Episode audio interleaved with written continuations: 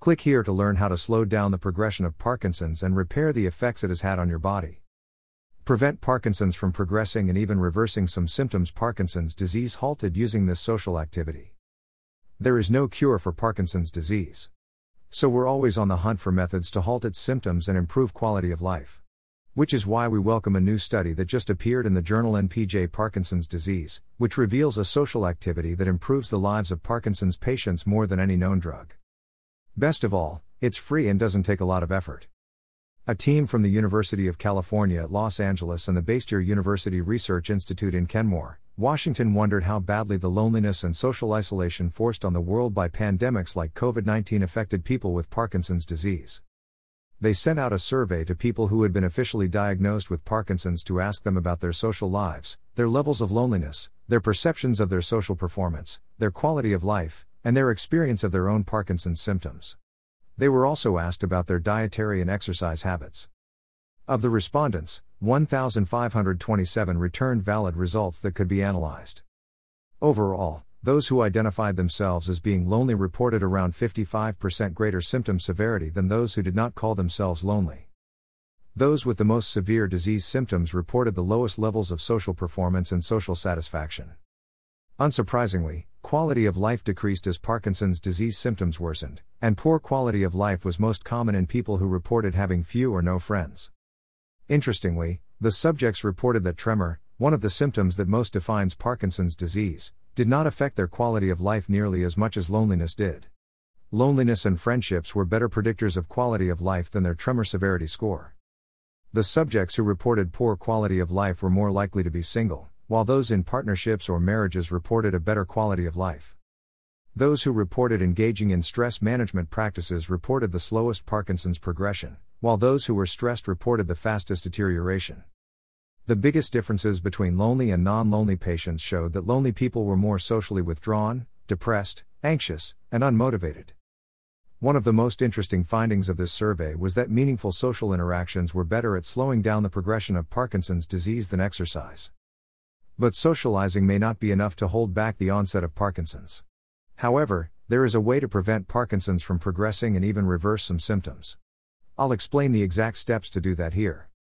Prevent Parkinson's from progressing and even reversing some symptoms. Potential cure for Parkinson's discovered. Parkinson's is a complicated genetic disease with no available cure and very few medical treatment options. And although natural methods have been successful at keeping it from progressing, they will not cure it either. A new study in the Journal of Clinical Neuroscience is therefore celebrated as a breakthrough because it reveals a simple procedure that reverses Parkinson's permanently. There is currently no form of stem cell treatment available for Parkinson's disease that has been authorized as definitively effective by health organizations, but this does not mean that the treatment is completely unavailable or that researchers have not been trying. Although some health services do offer such treatments, regulatory authorities like the FDA have also sued some of them for marketing an unauthorized treatment. Until now, medical scientists have harvested fetal stem cells or neural stem cells to implant in patients. The theory is that, since stem cells can develop into any type of specialized cell, they can repair or replace the brain cells in Parkinson's patients that are supposed to produce dopamine but no longer do. Scientists either inject the stem cells into the patient's veins or inject them below the skin. But there is one major problem with this approach. Stem cells do not cross the blood brain barrier in sufficient amounts to make a huge difference for these patients, which means some other delivery method must be found for the stem cells to work properly. Some scientists have tried to inject stem cells into the cerebral spinal fluid, with some level of success, even though the process sounds painful and cringeworthy. In the new study, the researchers took mesenchymal stem cells and injected them into the facial tissue of two subjects. Mesenchymal stem cells occur in fat tissue and can be reprogrammed to replace any other specialized cells. The potential benefit of injecting cells into facial and nasal tissue is that there is a particularly rich blood supply to the brain from these areas. The researchers harvested these cells from two subjects and injected them below the skin on their upper, middle, and lower cheeks. Both subjects were being treated unsuccessfully with dopamine increasing drugs, and both were suffering from tremors to the extent that they were struggling to walk. Both participants, a 72 year old man and a 50 year old woman, reported substantially lower tremors, reduced fatigue and disability, and improved quality of living. These improvements were noticeable two weeks after the treatment. The researchers gave both of them a Parkinson's disease questionnaire that measured health status and quality of life, called PDQ 39, before the treatment, two weeks after treatment, and five years after. The man reported an improvement from a score of 70 to 49, and the woman improved from 74 to 19 two weeks after treatment. They also showed a huge improvement over five years on another questionnaire, the Unified Parkinson's Disease Rating Scale. The man improved from a score of 20 to 4 and the woman improved from 18 to 3.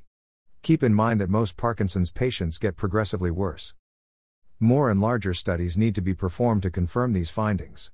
Therefore, this treatment is unfortunately unavailable to the general public at this point. But there are simple steps you can take to boost your dopamine levels naturally.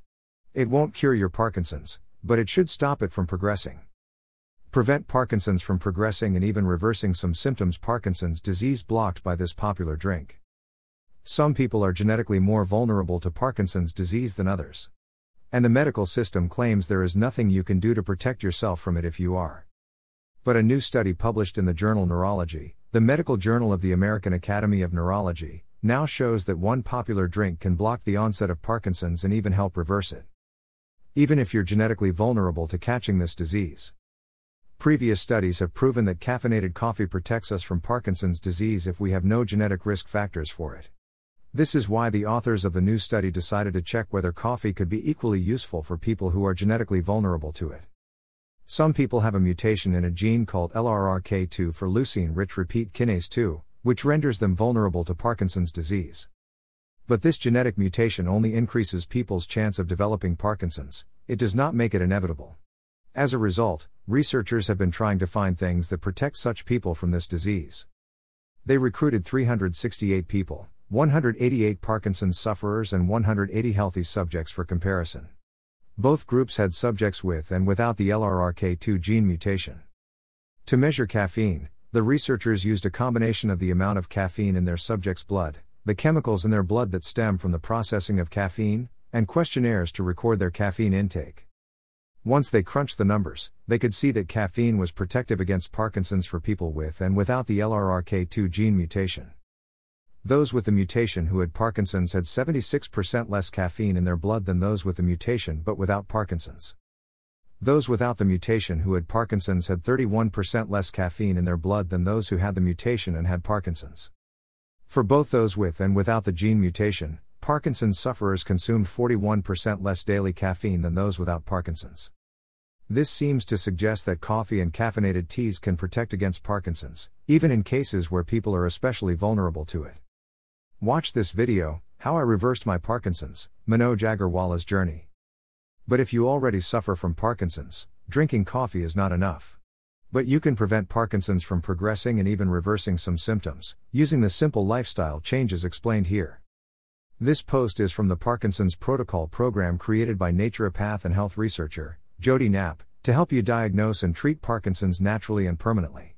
The Parkinson's Protocol is a comprehensive program that teaches you simple ways to reduce your symptoms, slow down the progression of Parkinson's, and repair the effects it has had on your body. The Parkinson's Protocol program has a four part series, consists of 12 simple steps, that comes with an abundance of valuable information that teaches you the relation between dopamine and Parkinson's, the different treatment options, causes, and more. It then provides you with easy, Step by step instructions that allow you to improve your brain health to begin delaying Parkinson's and healing the brain within. To find out more about this program, click on Prevent Parkinson's from Progressing and even reversing some symptoms.